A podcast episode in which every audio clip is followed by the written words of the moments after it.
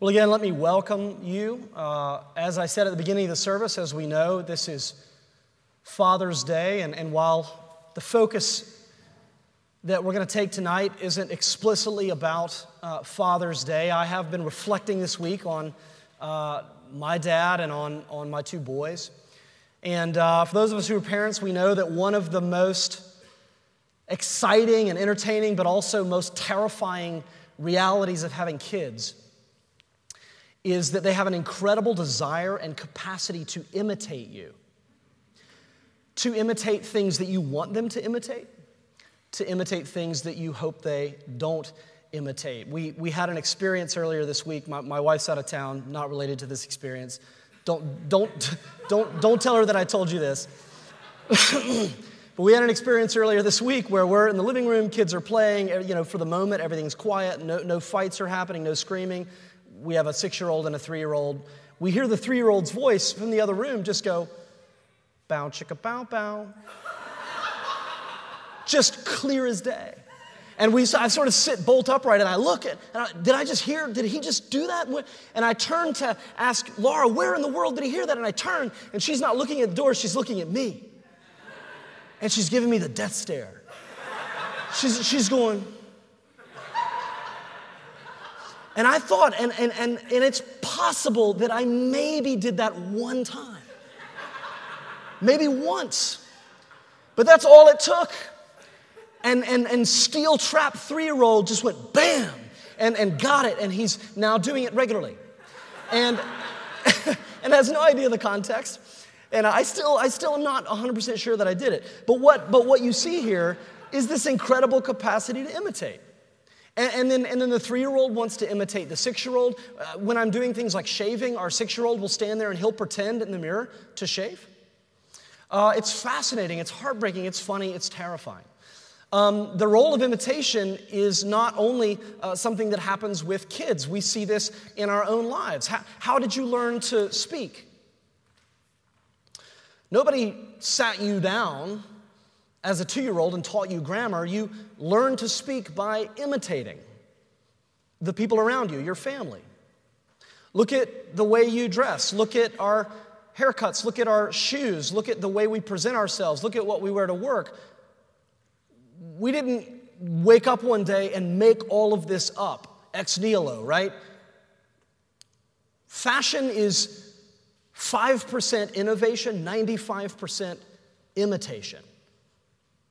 Right? Culture is largely imitation. Trends are simply kind of imitation gone wild. As Christians, we talk a lot about personal growth. We talk a lot about personal formation. We talk a lot about discipleship. But frankly, a lot of that conversation happens in a very individualistic way. When we think about growing in our faith, we think about reading books. We think about sort of going to conferences. We think about um, personally learning, listening to sermons. Uh, we think about personal growth as in me, myself, and I in a, in a vacuum. And it can be highly individualistic. I think to a certain extent that's because in the West we've largely forgotten the incredibly important role that imitation plays in formation.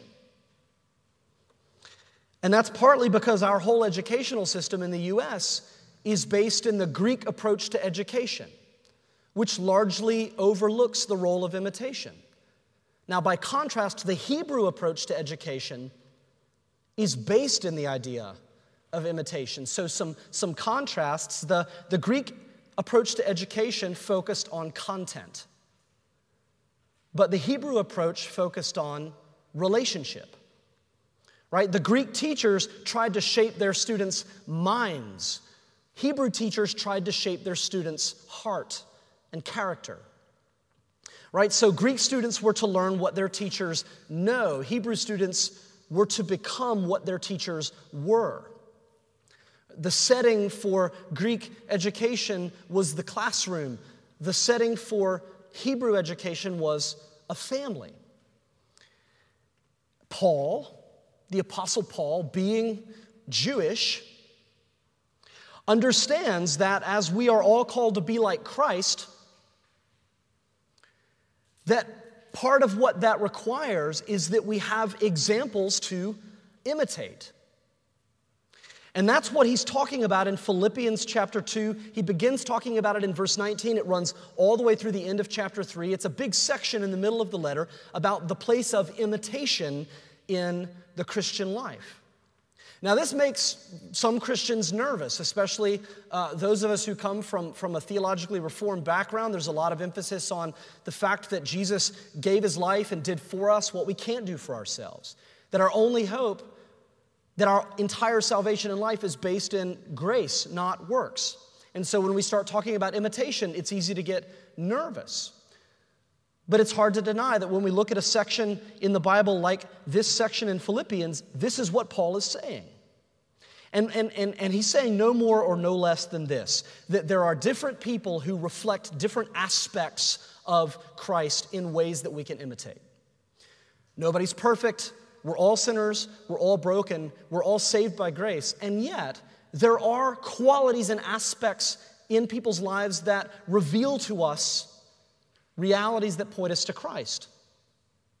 And so Paul here is turning our attention and putting forward a, a couple of people um, and, and saying these are people that you should seek to imitate, Timothy and Epaphroditus.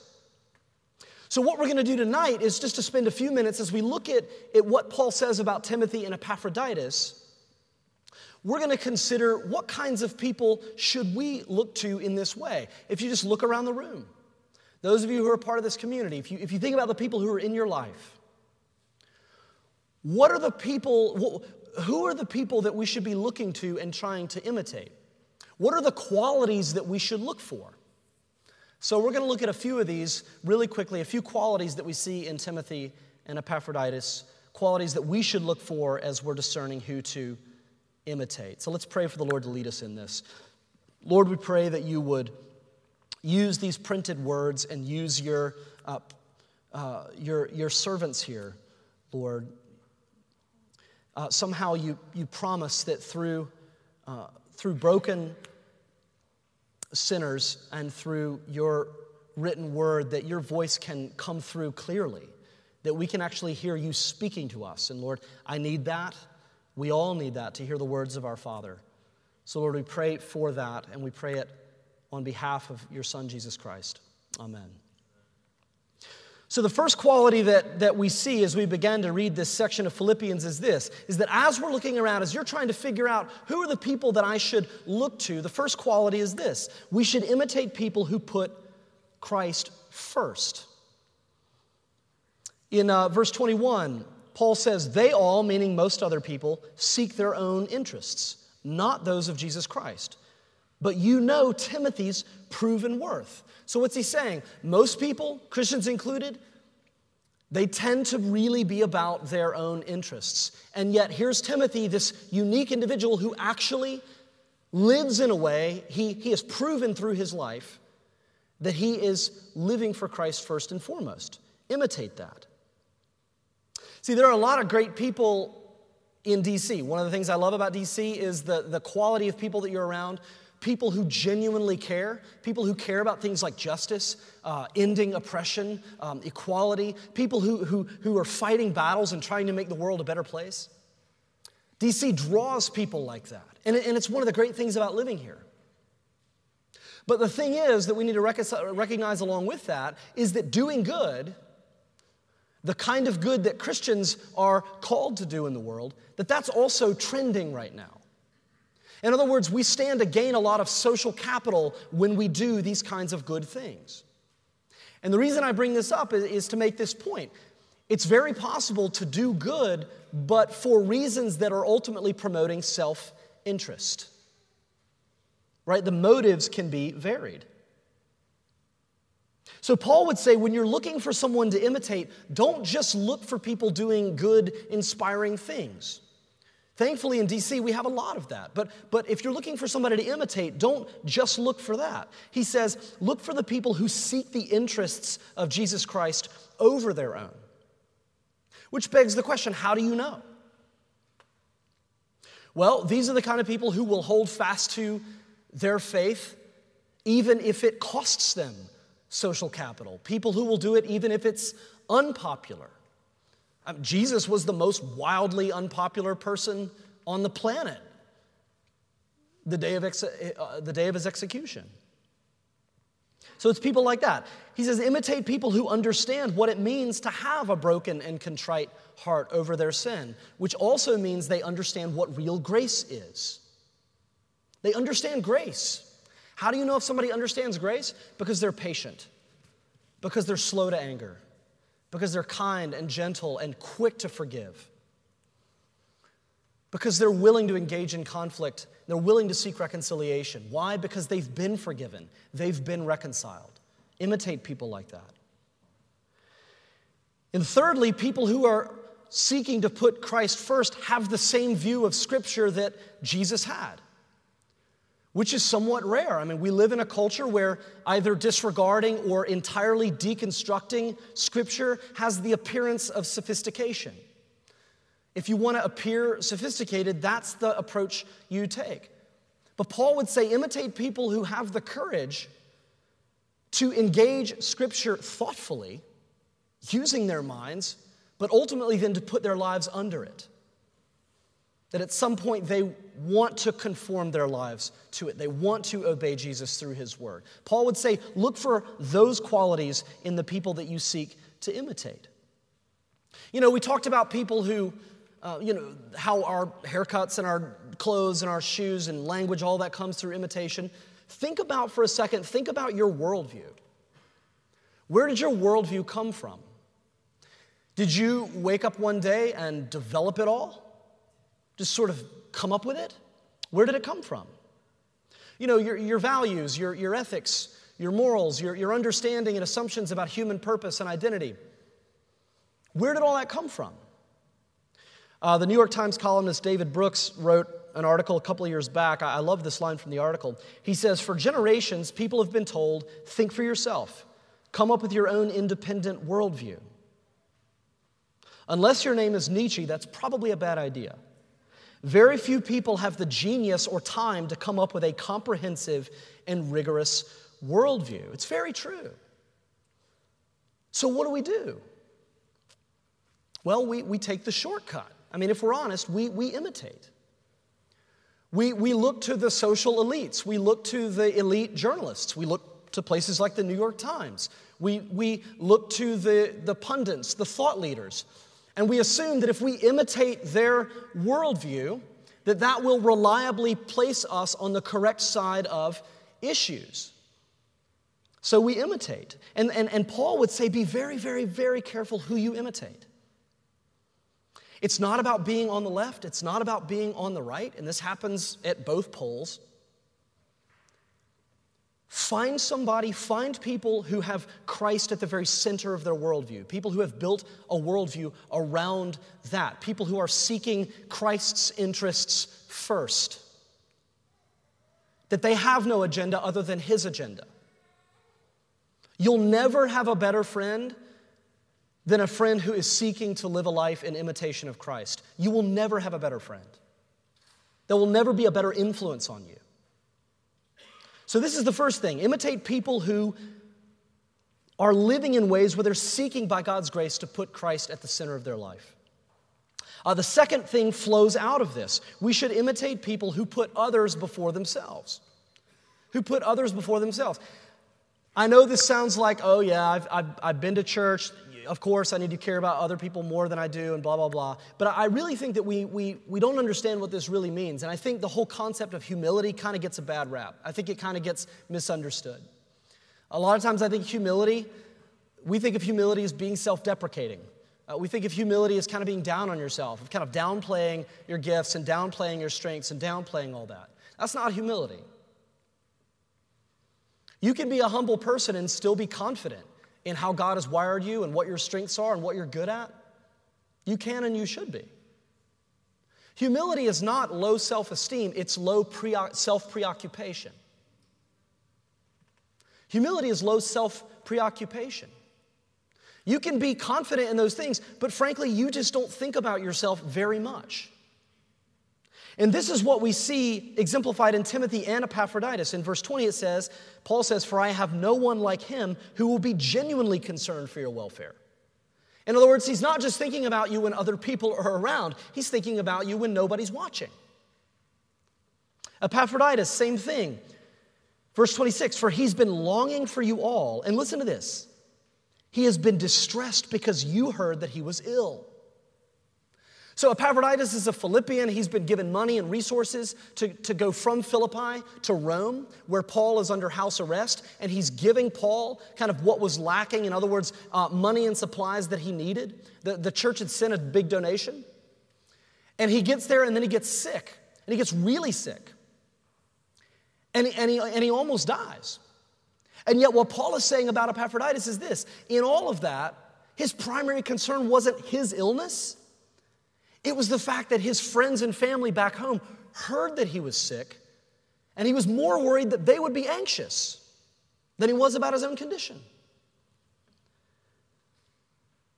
This is just a reflection of what Paul says is ultimately true about Jesus. He says this earlier in chapter two. He says, Jesus, who, though he was in the form of God, did not count equality with God a thing to be grasped. You know, literally that phrase, thing to be grasped, you know what that literally means?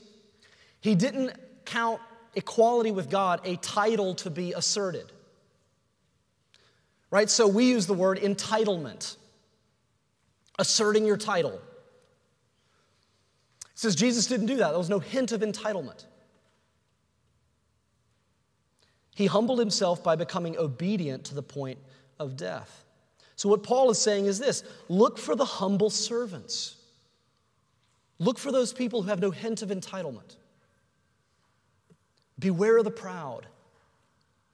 For those of you who are here, you're not Christians, you may not know this, but I'll let you in on something about the kind of Christian world. The Christian world is full of pseudo-celebrities.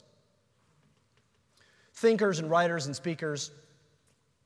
And the Christian world is full of conferences that pay the bills of the pseudo-celebrities. And you can spend your entire career getting on a plane and going from one conference to the next. Speaking and speaking and speaking, and, and, and some of these people crank out books faster than McDonald's can make cheeseburgers. And I'm not knocking those people, and I'm not knocking that world, and I have a lot of friends who are part of that world. And some of these conferences I love to go to. But we need to keep in mind as we're thinking about imitation that that is not what we should be imitating. That's not the kind of thing that Paul would encourage us to look for. Imitate the person who shows up two hours before church to set up by himself. That's who you should be imitating. Imitate the people who will, more often than not, give up their Saturday to help somebody move. Right? Imitate the people who miss the service to go downstairs and teach our kids. Don't necessarily imitate the people up front. Imitate the people who stay an hour after we all go home to clean up the trash. Imitate the person who's quietly passing between the pews, making sure that we got all our bulletins. Those are the kind of people that we should imitate. Beware of people who are entitled. Beware of people who say things like, well, I would never worship a God who. Or people who tend to define their faith by what they do for God rather than what God has done for them. Beware of those things, Paul would say. The good news is Advent is full of such people. Advent is full of the kind of people who will stay an hour after cleaning up. Advent is full of the kind of people who will show up to help you move at a moment's notice. And here's the thing, honestly, if more of us imitated those people, we would never have to ask for volunteers because there would be no deficit. We tend to always get sign-ups for the upfront stuff. It's the, it's the downstairs, out of the way, behind-the-scenes stuff that we struggle to get sign-ups for. So here's what Paul is saying. Imitate people who put Christ first and thereby imitate people who put others before themselves. Two qualities that go hand in hand. The third aspect of this, three out of four. The third aspect is this. We should look for people whose faith has been tested. Whose faith has been tested.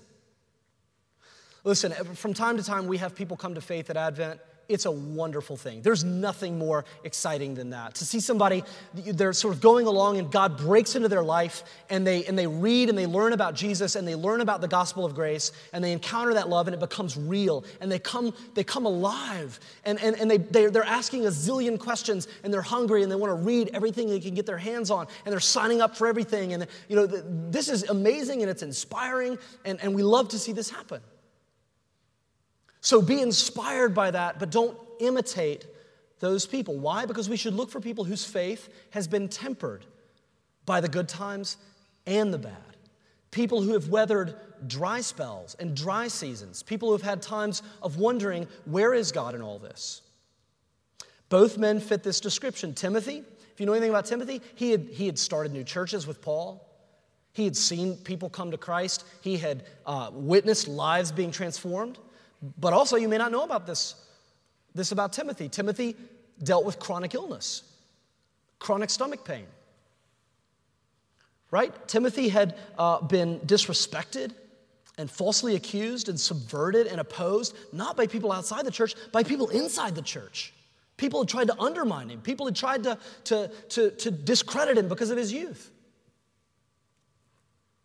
But in all of this, he'd stayed faithful in his walk with Christ. Epaphroditus, same thing. Respected member of the Philippian church. Possibly there's reason to think he might have been even financially well off.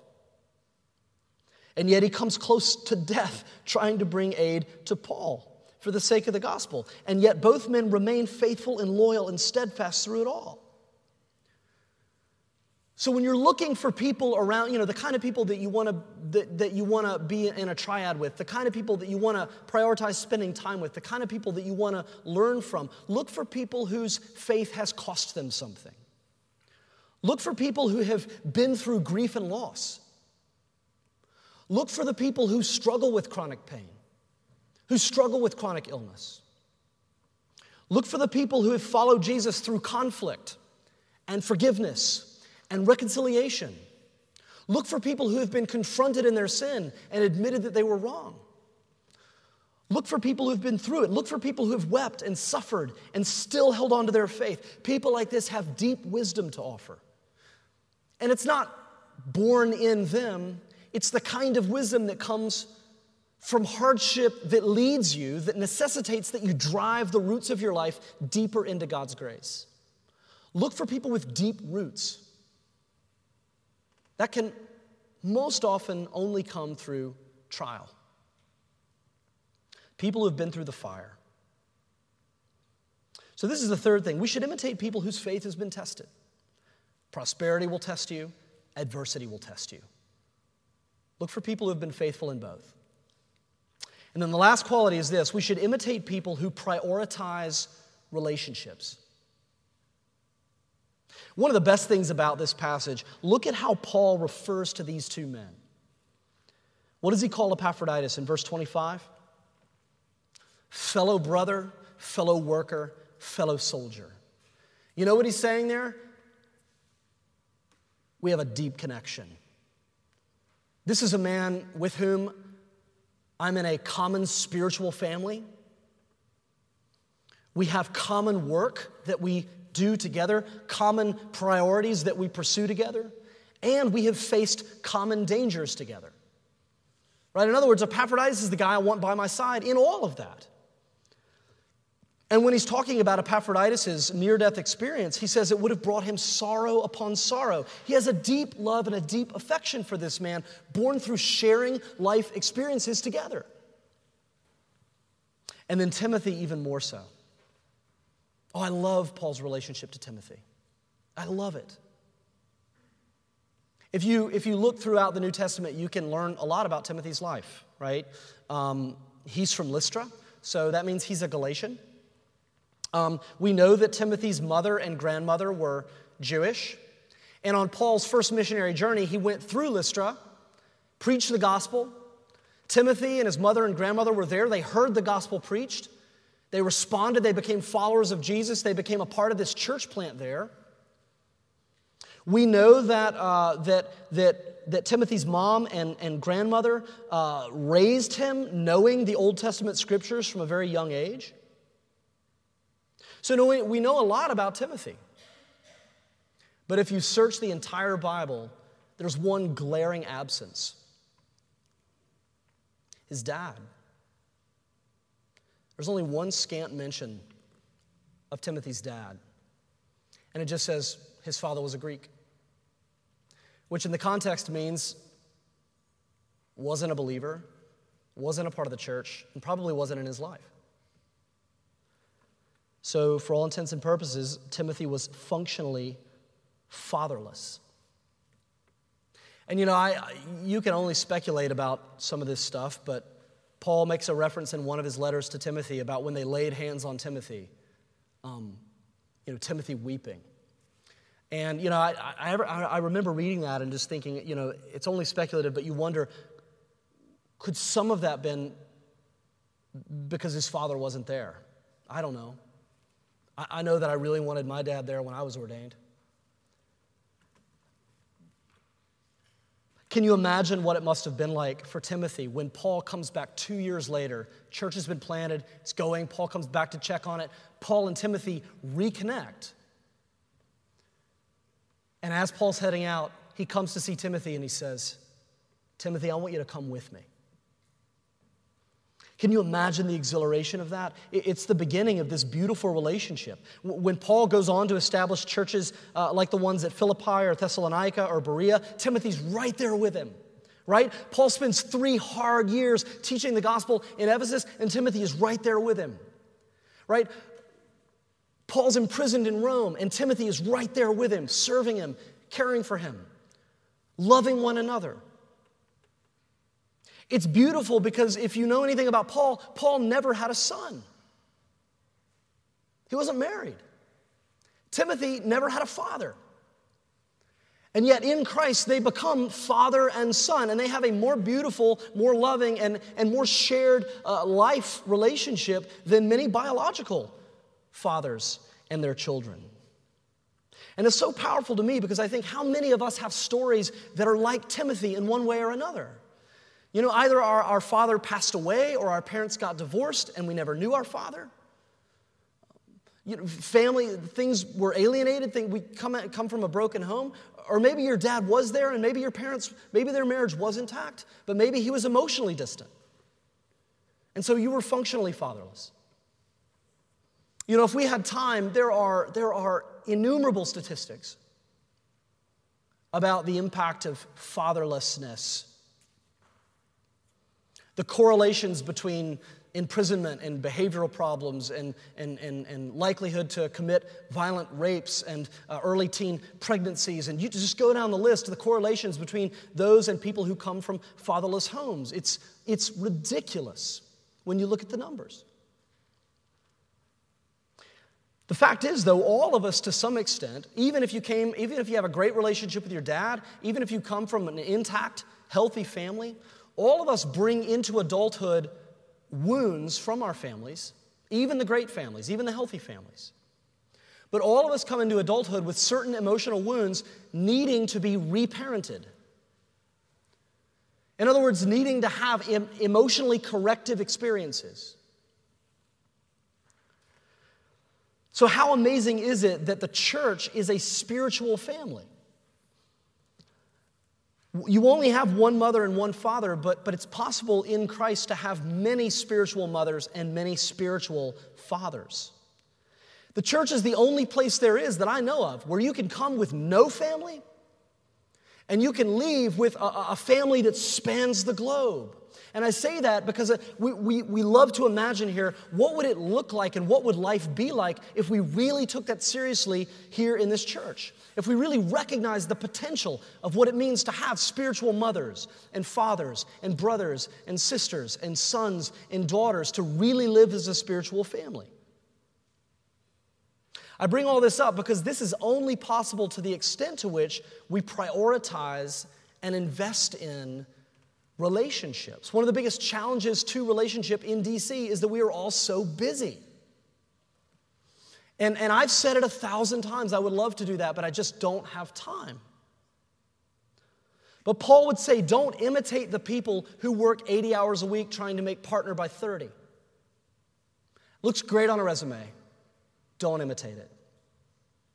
He would say this, imitate the people who know how to balance doing good work and being available to their friends and family. Imitate people who can strike that delicate balance, who are able to be there. Because here's the reason for that. Most of us are young now. You're not always going to be young, and one day we're all going to be old. God willing, we'll still be alive. And when we're sitting around and we're eighty-five and we're looking back on our life, I guarantee you not a single person in this room is going to say, man, I really wish I had worked more. But you know, the chief regret among people who are aging is that they didn't spend more time with their friends and their family. So Paul would say, imitate those people who are doing that, who are getting the work done they need to get done, and yet they're prioritizing and investing in relationships.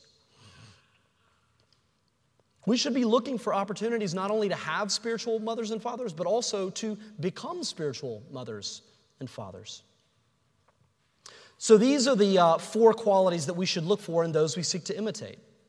And the reason is this, because all of these things that we see, we see these qualities imperfectly in other people. We see them perfectly exemplified in Jesus Christ. Jesus is the one who put his mission to restore the world through his own death central to his life. Jesus is the one who is continually putting others before himself because he was willing to give up everything for the sake of humanity. We talk about imitating people whose faith has been tested. Nobody was tested more than Jesus. Read about his time in the Garden of Gethsemane begging, is there any way, Father, is there any way that this can happen without me having to go through this death? And yet at the end of the day, he says, not my will, but thy will be done. That is a tested faith. And then lastly, Jesus prioritized his relationship with his heavenly Father and with us. And we know that simply because he gave up everything else for the sake of his Father and us. So as we imitate these qualities in others, what we're really doing is imitating Christ in one another. So, so just three final challenges to leave you with, so, sort of three encouragements I want to give you. First, look for people who will have this kind of influence on you. Recognize the power of imitation to form you. And be intentional about the people that you allow to influence you. I'm not saying only be friends with people like this. We need all kinds of friends from all different places. But when, when you're deciding who you want to influence you, who you want to become like, be very intentional about that. Number two, we should seek to become the kind of people other people want to imitate, especially those of us in leadership. We should seek to set an example for one another. This is something we don't often talk about in the church. But I think about some of the people who have had the most profound influence on me. Some of them knew it. Some of them, it was kind of formal relationships, and but many times it was not. There are people who have deeply spiritually impacted me, and I never, they never knew it. I sometimes only have realized it later. There's, there's one guy that I consider to be a kind of spiritual father. He's only a few years older than I am. But he's wise, his faith has been tested. He does put others first to the best of his ability. He seeks to live for Christ alone. And, and these qualities have rubbed off on me. They have influenced and shaped me. And I think that's a guy I respect. That's a guy I want to be like. We need those pace setters in our lives. And then the third thing is this, and this is just a challenge to hopefully spark your heart and your imagination. I've been praying for a while now that as we grow in our ability to impact the community, that, that our church would gain a heart for mentoring. And I just want to lay that out because I know some of you are doing this, and some of you aren't doing it, but you're already thinking about it, and some of you are passionate about this issue. And then there are some of you who have a lot to offer and a lot to give, you just don't know it. But do you know the, the, the, the fatherlessness in D C is, is, is an epidemic? And right here, right around us, there are programs and ways that we could get involved mentoring, just spending time. You know, it's not, you don't have to, you know, there's no, it's literally just life on life, spending some fraction of your time with a person intentionally. This is low-hanging fruit, friends. So if you're doing this, if you're interested in doing it, if you have a heart for that, I would love to know that because I would love to see this become one of the main ways that we serve in the city, mentoring. So as we talk about this, as we talk about our fathers, as we talk about what it means to be spiritual mothers and fathers, now let's come together and pray to our Heavenly Father. Lord, we do thank you and, and praise you that through your Son Jesus, we all have one Heavenly Father, and that is you, which means that we're all part of one great family. And we pray that our church would become more and more a spiritual family. I pray for more spiritual fathers, more spiritual mothers, more brothers and sisters and sons and daughters. I pray that you would knit us together in the gospel. And not only for those of us here, but for all in this community who would benefit, who would uh, desire such a family. I pray that we could be that for all of those people uh, in your power and grace, Lord. We pray this in your Son's holy name. Amen.